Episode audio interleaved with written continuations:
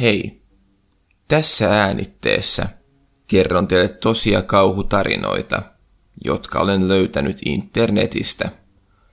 Kaikkien tulevien tarinoiden väitetään olevan tosia, mutta koska ne on otettu internetin keskustelupalstoilta, ei niitä voida varmistaa.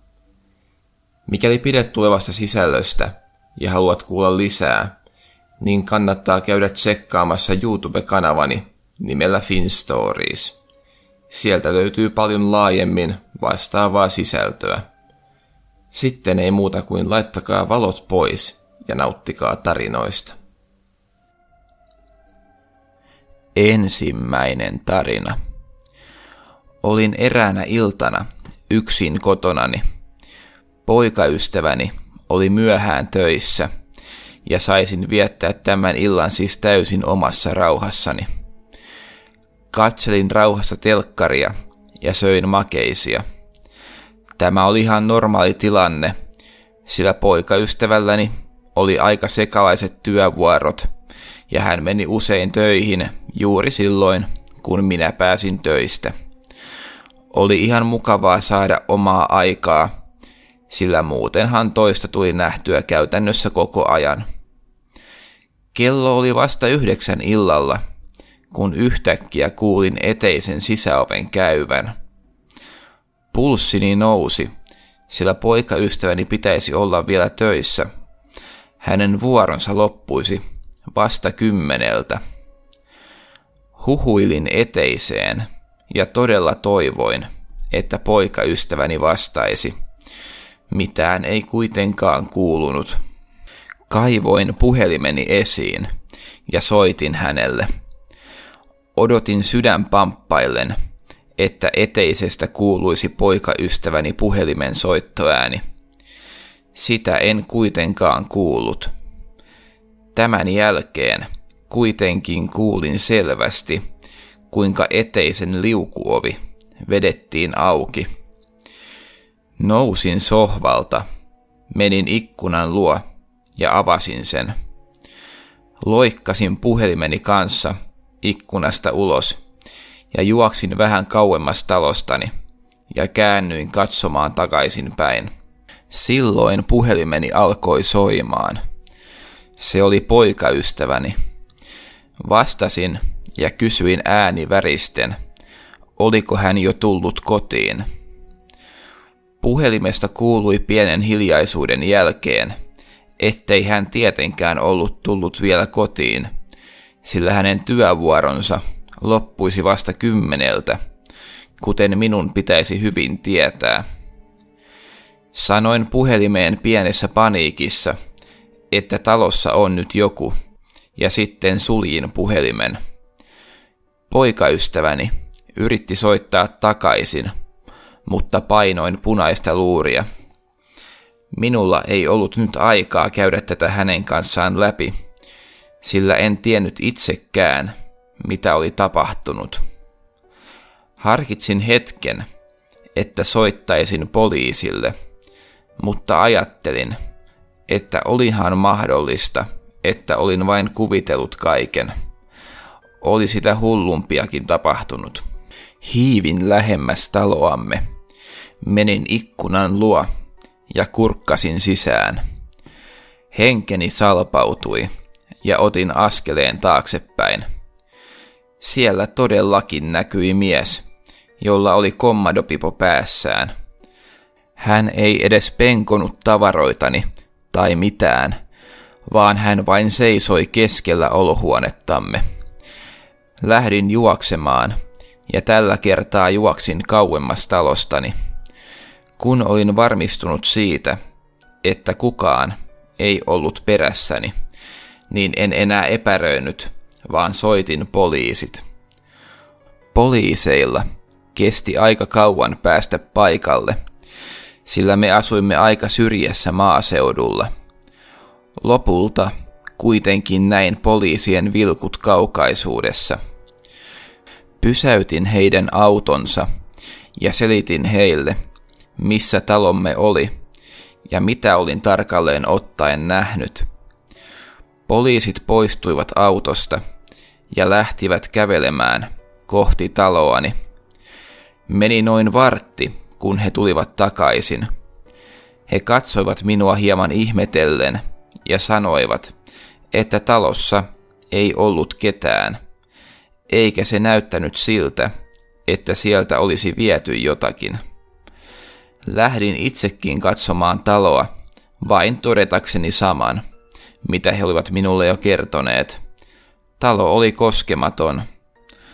Ulkoovi oli kuulemma ollut lukitsematta, mutta muuten tunkeutujasta ei löytynyt minkäänlaisia merkkejä. Pian poikaystävänikin saapui hädissään paikalle. Ilmeisesti hän oli lähtenyt aikaisemmin töistä, jotta voisi tulla tarkistamaan, että minulla on kaikki hyvin. Selitin hänelle tilanteen ja tietysti hän sätti minua siitä, etten ollut ottanut häneen yhteyttä, sillä hän oli ollut todella huolissaan. Poliisit pian lähtivät ja me tutkimme talon, mutta kerta kaikkiaan mitään ei löytynyt. Olisinko todellakin voinut kuvitella tuon kaiken? Toinen tarina. Olin eräänä yönä yksin kotonani, kun vanhempani ja sisareni olivat sukulaisillamme vierailemassa. Minä en halunnut lähteä, sillä kerrankin saisin olla kotonani yksin vailla häiriötekijöitä, eli voisin siis valvoa myöhään ja pelata videopelejä. Pelasinkin pelejä myöhään yöhön saakka ja menin nukkumaan vasta kahden maissa aamuyöstä. Jätin huoneeni ikkunan auki, sillä minusta oli mukava nukkua raikkaassa ulkoilmassa. Olin juuri asettamassa herätystä puhelimeeni, kun huomasin tatuoidun käden kurottavan sisään auki olevasta ikkunasta. Katselin jähmettyneenä sängylläni – kuinka tuo käsi siirteli tavaroita pois pöydältäni.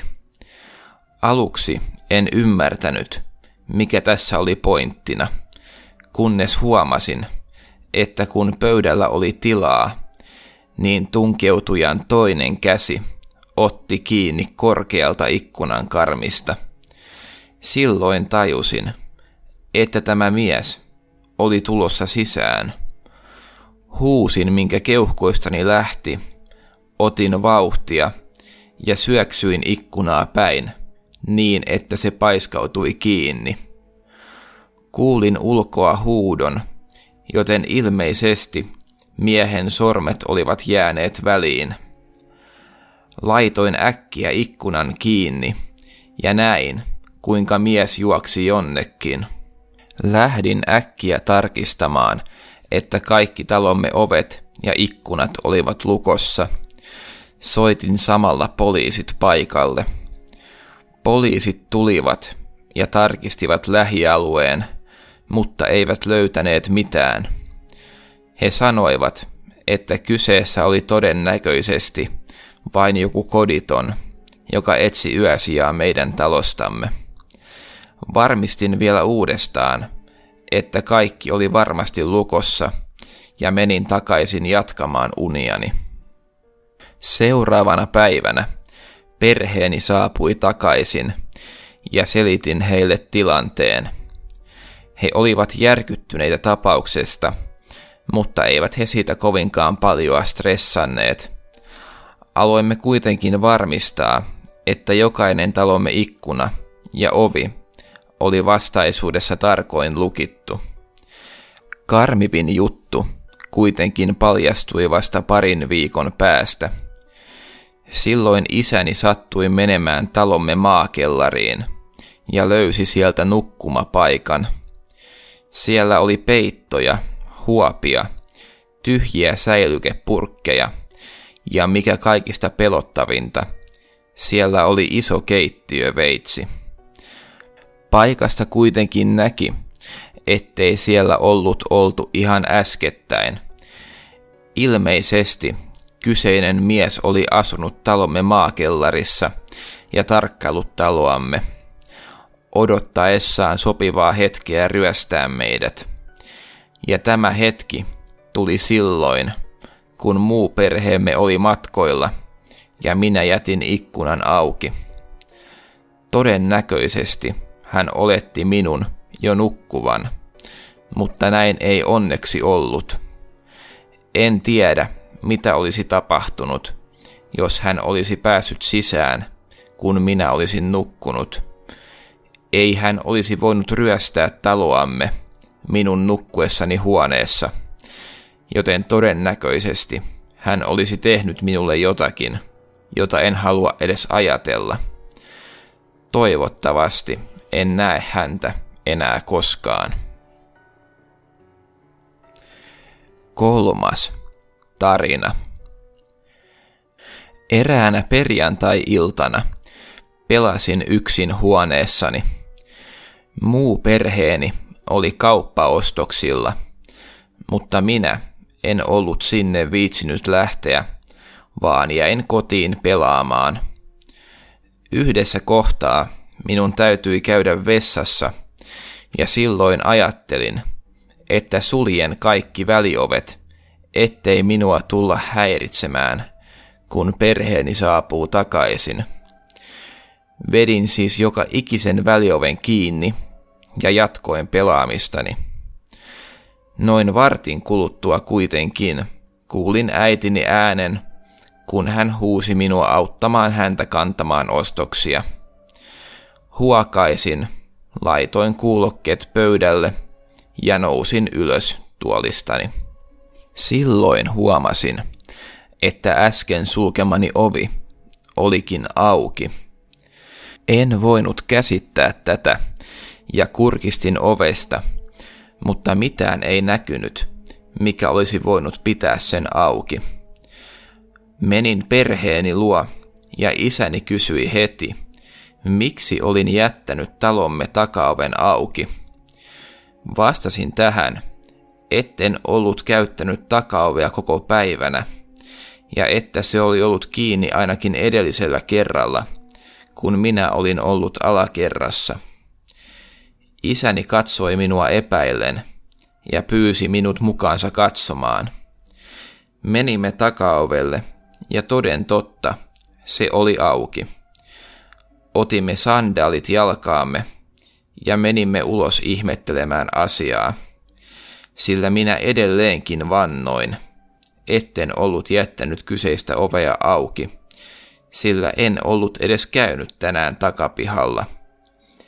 Menimme tutkimaan takapihaamme. Takapihamme takana oli metsää, ja hetken tutkimisen jälkeen huomasimmekin, kuinka metsän edessä olevassa mudassa näkyi muutamat kengänjäljet. Tämä todella pelästytti minut. Kaikki merkit viittasivat siihen, että joku tai jotkut olivat juuri käyneet talossamme. Takaovessa ei kuitenkaan näkynyt minkäänlaisia murtojälkiä, joka oli melko käsittämätöntä. Emme olleet jakaneet talomme avaimia kuin muutamalle tutullemme, mutta toki oli mahdollista, että ne olivat sieltäkin joutuneet vääriin käsiin.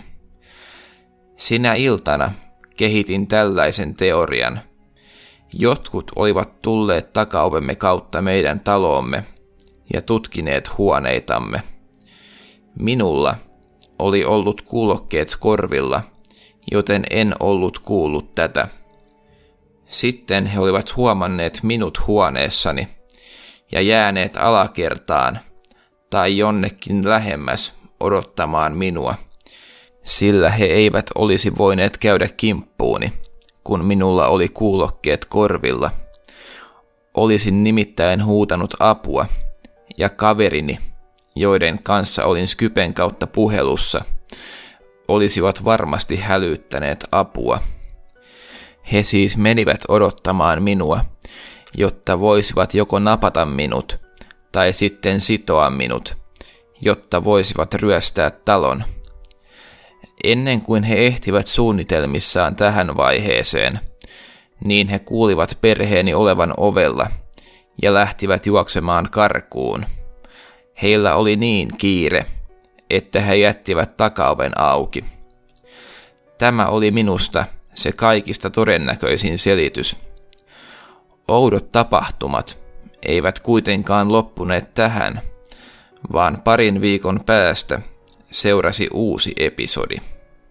Olin jälleen huoneessani, mutta tällä kertaa luin koulutehtäviä. Sisarukseni olivat harrastuksissaan ja isäni oli vielä töissä. Olin siis äitini kanssa kahdestaan kotona. Yhtäkkiä kuulin ulkooven pamahtavan todella äänekkäästi. Ajattelin, että äidilläni oli tullut kiire lähteä ulos ja mennä jonnekin, enkä ajatellut asiaa sen enempää. Samassa kännykkäni kuitenkin soi. Soittaja oli äitini. Kun vastasin hänelle, niin hän kysyi, mihin ihmeeseen menin ja miksi paiskoin ovia. Vastasin äidilleni, että olin edelleen huoneessa tekemässä läksyjäni. Molemmat olimme tämän jälkeen hiljaa, kunnes minä suljin puhelun ja menin alas. Soitimme kaikki perheen jäsenemme läpi, ja kukaan ei myöntänyt lähteneensä juuri talosta. Soitimme myös kaikille tietämillemme avaimen haltioille, mutta heistäkään kukaan ei myöntänyt käyneensä meillä äsken. Ei siis jäänyt oikeastaan mitään muuta mahdollisuutta kuin se, että joku tuntematon oli taas käynyt talossamme tekemässä jotain. Omituista oli, ettei kummallakaan kerralla talostamme ollut hävinnyt mitään, vaan kaikki talomme sisällä oli täysin koskematonta. Tämän jälkeen vaihdoimme lukot ja hankimme jonkinlaisen turvajärjestelmän. Tämän jälkeen emme enää huomanneet mitään omituista. Olimme lisäksi muutenkin juuri muuttamassa, joten viimeistään silloin tämä ikävä tilanne loppuisi. Tapahtumasta on jo hetki aikaa ja olemme nyt muuttaneet. Olemme silti miettineet tapahtumaa paljon. Järkevin selitys, jonka olemme keksineet, on se, että tämän takana on joku, joka on saanut avaimet talon aikaisemmalta omistajalta.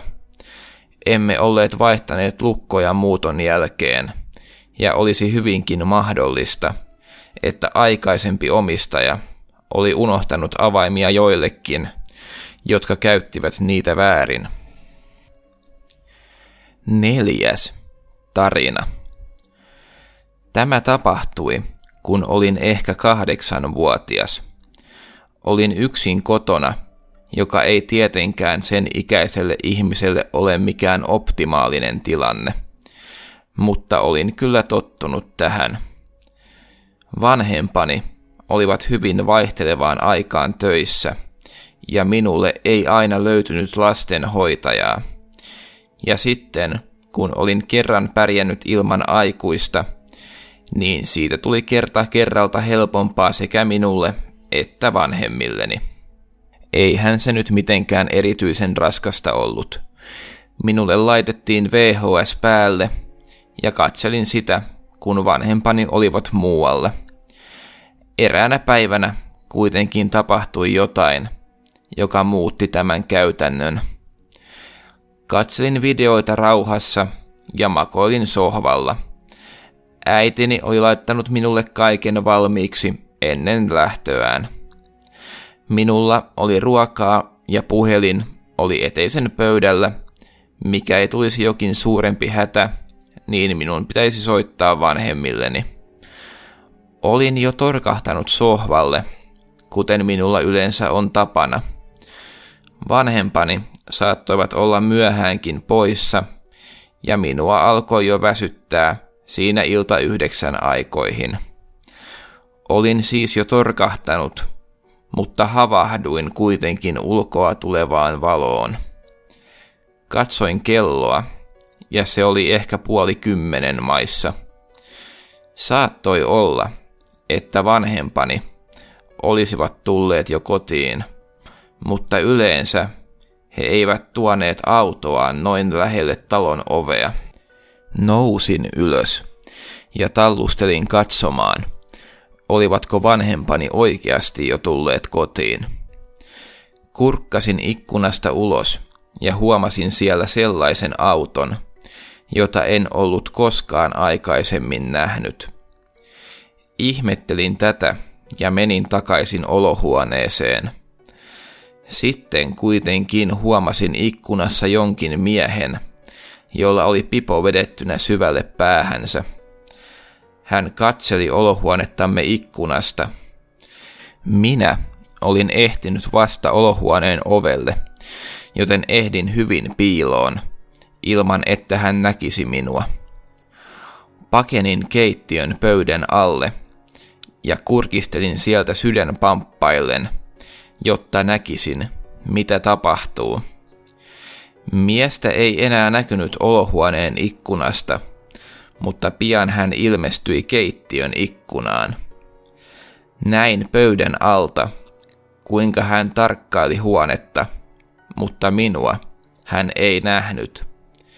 Sitten hän käveli pois myös tämän ikkunan luota. Pian aloin kuulla ulkooven lukolta rapinaa. Aluksi en tajunnut, mitä se oli, mutta sitten minulla välähti. Olin kuitenkin sen verran katsonut televisiota, että tajusin. Mies tiirikoi lukkoa. Hiivin varovasti, mutta nopeasti eteiseen. Nappasin puhelimen ja pakenin vanhempieni sängyn alle ja soitin äidilleni. Selitin hänelle itkuisena tilanteen, ja hän sanoi, että minun pitäisi vain odottaa sänkyni alla. En kuullut sängyn alle yhtään, mitä tapahtui. Saatoin vain olla hiljaa ja odottaa, mitä tuleman piti. Pian kuitenkin kuulin sängyn alle kaukaisuudesta kantautuvat sireenit. Poliisit olivat siis tulossa – Ajattelin, että tuskin minulla olisi enää hätää, sillä kyllä poliisien pillien pitäisi karkottaa varas. Meni vielä jonkin aikaa, ennen kuin kuulin jonkun tulevan sisään ja huhuilevan nimeäni. Ilmeisesti äitini oli kertonut heille, millä nimellä minua kannattaisi kutsua. Lähdin pois sängyn alta, ja poliisit olivat minua vastassa – he kertoivat saaneensa miehen kiinni, kun hän oli ollut nousemassa autoon. Ilmeisesti hän oli joku poliisin vanha tuttu, ja he kertoivat minulle, että hän ei ollut käyttäytynyt ikinä väkivaltaisesti ketään kohtaan, vaikka olikin jäänyt usein kiinni murtopuuhista. En tiedä, sanoivatko he tämän minulle vain rauhoitellakseen minua – vai pitikö se paikkansa? Myös vanhempani saapuivat pian kotiin. He olivat todella hätääntyneitä ja saivat poliisilta nuhteita, että minun ikäiseni lapsen ei pitäisi olla yksin kotona. Tämän jälkeen kaikki muuttuikin, ja kanssani oli aina joku. En minä olisi yksin uskaltanut enää ollakaan tämän tapahtuman jälkeen. Viides tarina. Tämä tapahtui, kun olin juuri muuttanut pois vanhempieni helmoista, NS omilleni. Kuten monet nuoret omilleen muuttajat, jouduin muuttamaan halvan vuokran perässä aika huonolle alueelle. Alue oli tunnettu rauhattomuudestaan ja ainoa sopivan hintainen yksiö, jonka minä sain, sijaitsi kerrostalon alimmassa kerroksessa.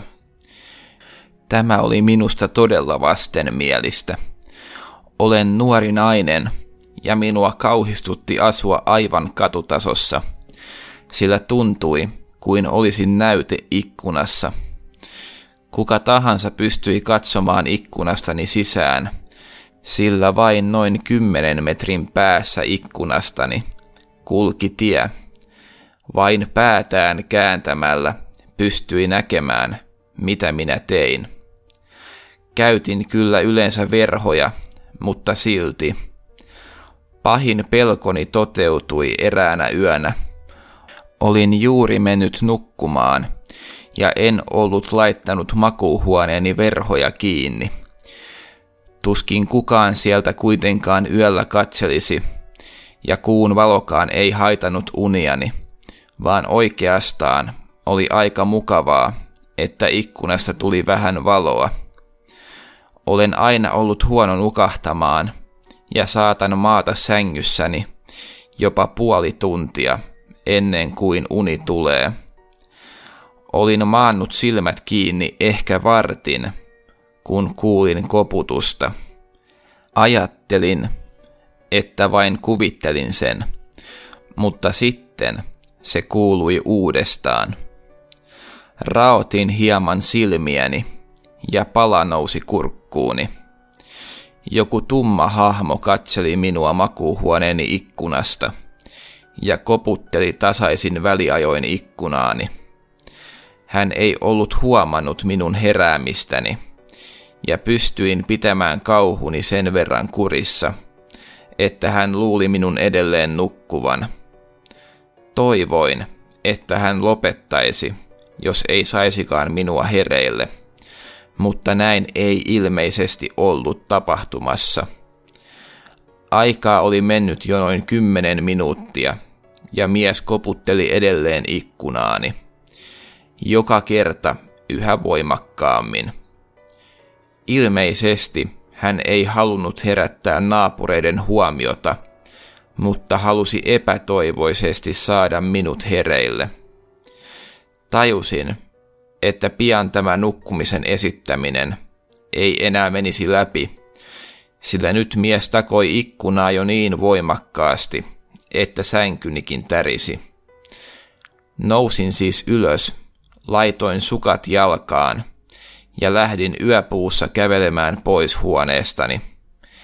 En vilkaissut ikkunan suuntaan koko aikana ja toivoin, että mies vain lopettaisi. Olin juuri ehtinyt pois makuuhuoneesta, kun kuulin ikkunan särkyvän takanani.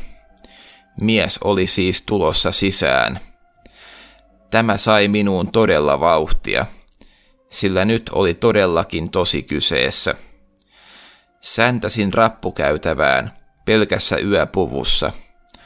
Puhelimeni oli ollut koko ajan sänkyni vieressä, mutta en jostain syystä tajunnut ottaa sitä mukaani, kun poistuin huoneesta. Mietin, mitä tekisin, ja sitten muistin, että naapurini, Mike, oli toiminut järjestyksen valvojana – ja oli ilmeisesti myös harrastanut jotakin itsepuolustuslajia. Hän varmaan voisi auttaa minua. Ryntäsin hänen ovelleen ja aloin takomaan sitä.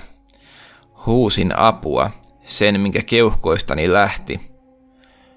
Ehdin takoa aika kauan, ennen kuin ovi aukesi, ja Mike tuli pöllämystyneenä katsomaan, kuka on hänen ovensa takana keskellä yötä. Samassa oma oveni aukesi ja tunkeutuja ilmestyi rappukäytävään. Ilmeisesti rikotun lasiikkunan läpi kömpiminen oli ollut melkoisen haastavaa, ja siksi hänellä oli kestänyt noin kauan. Mike käski minun mennä sisälle ja lähti tunkeutujan perään. Kyhjötin Maikin sohvalla – ja odotin, mitä seuraavaksi tapahtuisi. Pian Mike tuli takaisin ja kertoi, että mies oli ehtinyt karkuun. Kiitin Mikea avusta ja palasin kotiin. Lattia oli täynnä lasinsiruja ja soitin itkuisena äitini hakemaan minut. Enhän minä voisi nukkua talossa, jonka makuuhuoneessa ei ollut ikkunaa. Ilmoitin tapahtumasta myös poliisille, mutta he eivät koskaan saaneet syyllistä kiinni. He kuitenkin kertoivat minulle, että oli todennäköistä, että mies oli nähnyt minut jossain kaupungilla ja lähtenyt seuraamaan minua kotiini, tai vaihtoehtoisesti selvittänyt, missä minä asun.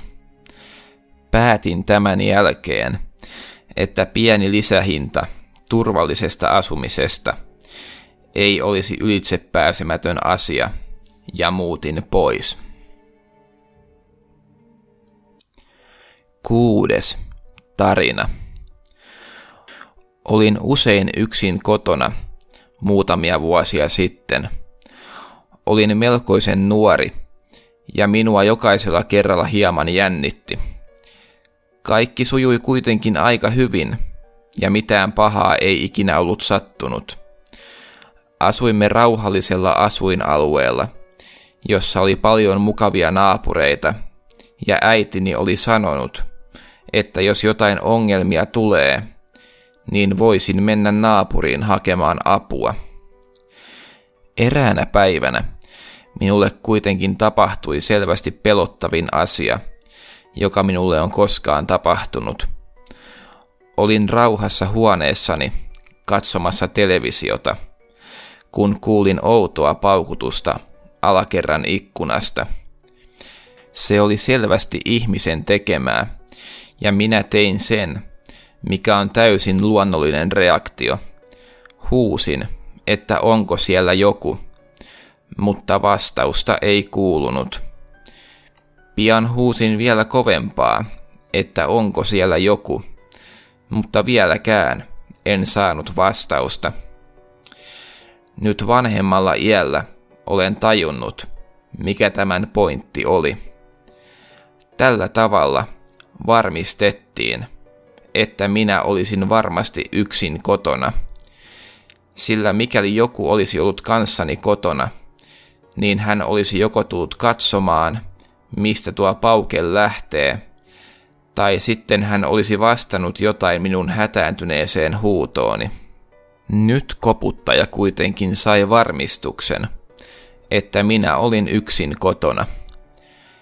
Menin alakertaan ja sydän pamppaillen etsin äänen lähdettä. Sitten huomasin vieressäni ulkooven kahvan kääntyvän. Vapisin pelosta ja ryntäsin olohuoneeseen etsimään puhelinta. Sitten huomasin toisen miehen, joka yritti kääntää ikkunan kahvaa. Ilmeisesti he yrittivät löytää helppoa sisäänpääsyä taloomme. Nappasin kännykän ja syöksyin yläkertaan. Vapisevin käsin soitin äidilleni, koska hänen numeronsa oli pikanäppäimissä, ja en olisi edes tiennyt, kelle muulle soittaa. Itkuisella äänellä selitin äidilleni tilanteen. Hän pyysi minua menemään sängyn alle ja pysymään rauhallisena. Minun oli kuitenkin vielä pakko kurkistaa ikkunasta ulos nähdäkseni, etteivät miehet olleet vielä päässeet sisälle. Silloin näin toisen miehen pitävän kädessään pitkää metallista esinettä, joka taisi olla sorkkarauta. Huusin tämän äidilleni, pelosta sekaisin, ja hänenkin äänestään kuulsi läpi pelko, kun hän komensi minut sängyn alle.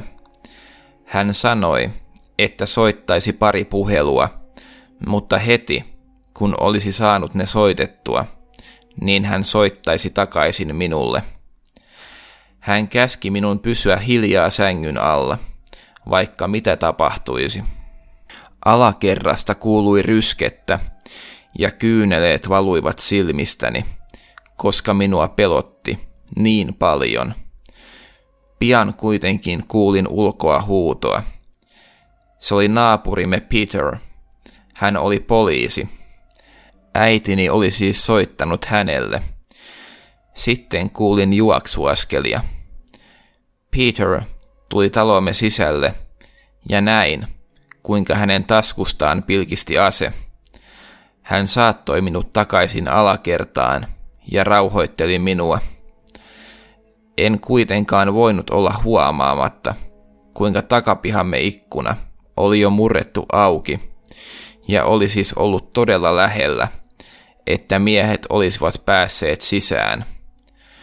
Vanhempani saapuivat pian kotiin ja rauhoittelivat minua tapahtuneesta.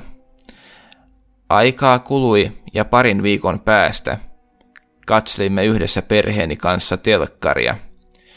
Sitten sieltä tuli jokin pidetysuutinen, jossa näkyi kahden miehen kasvot. Sanoin vanhemmilleni, että nuo ovat ne miehet, jotka yrittivät murtautua taloomme. Molemmat vanhemmistani valahtivat aivan kalpeiksi, ja isäni nappasi minut syliinsä ja vei toiseen huoneeseen. Samaan aikaan äitini vaihtoi kanavaa.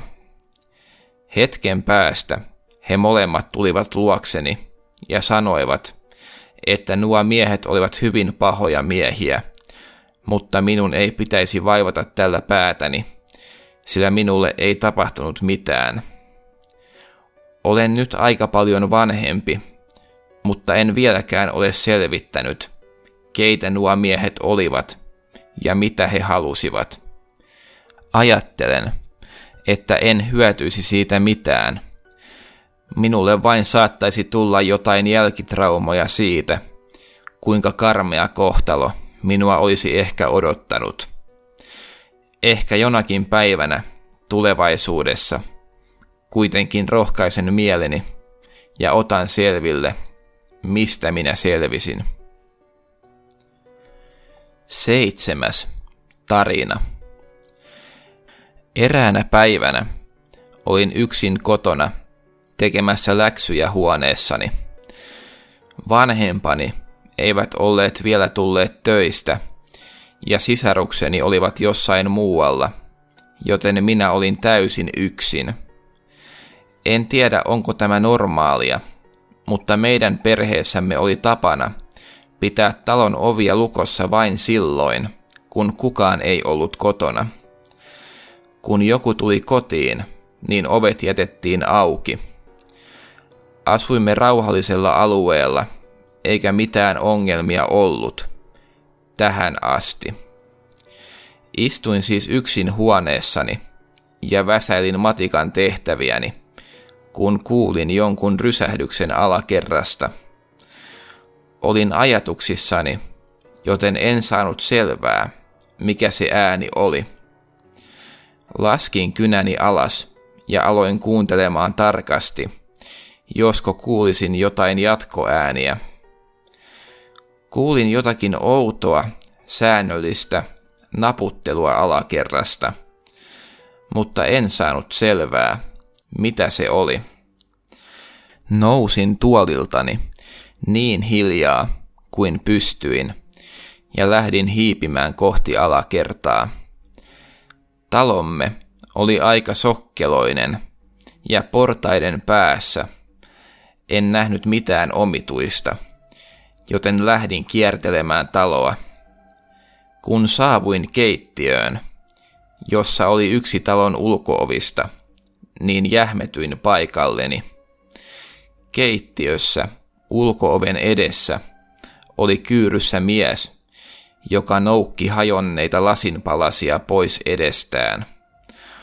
Ulkooven sisäovi oli sinänsä huonosti sijoitettu, että mikäli sen avasi liian pitkälle, niin se osuu ruokapöytään.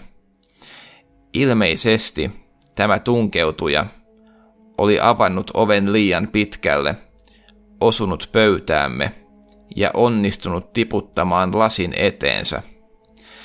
Hän ei heti huomannut, että olin saapunut paikalle, ja mietin, mitä pitäisi tehdä. Kai ihminen saa jonkinlaista lisärohkeutta tällaisissa tilanteissa, sillä en lähtenyt karkuun, vaan sen sijaan – hiivin takaisin eteiseen, nappasin siskoni pesäpallomailan ja menin takaisin keittiöön. Tällä kertaa mies huomasi minut ja hänen elekielestään huomasi, että hän oli yllättynyt. Hän sanoi kuitenkin yllättävän kylmällä ja rauhallisella äänellä, että hän lähtee nyt, eikä ole mitään syytä käyttää väkivaltaa. Sitten hän peruutti pois, avasi rauhallisesti oven ja meni takaisin ulos. Tämän jälkeen seurasi se karmivin osuus. Menin oven luo ja painoin korvani sitä vasten, jotta kuulisin, lähtikö mies oikeasti. Kuulin oven läpi käynnissä olevan auton äänen ja usean miehen puhetta. Sanoista erotin, että ilmeisesti jokin oli mennyt pieleen. Sitten auto kaasutti lujaa pois paikalta. Jäin miettimään tätä tapahtumaa. Miehen oli selvästi tarkoitus käydä hakemassa jotain tai joku asunnosta, mutta sitten hän osui pöytään ja pudotti lasin. Ainoa syy, miksi hän jäisi keräämään niitä sirpaleita, oli se, että ne saattaisivat haitata hänen nopeaa pakoaan. Eli tiesikö hän, että minä olin kotona yksin? Tämä on todella pelottava ajatus.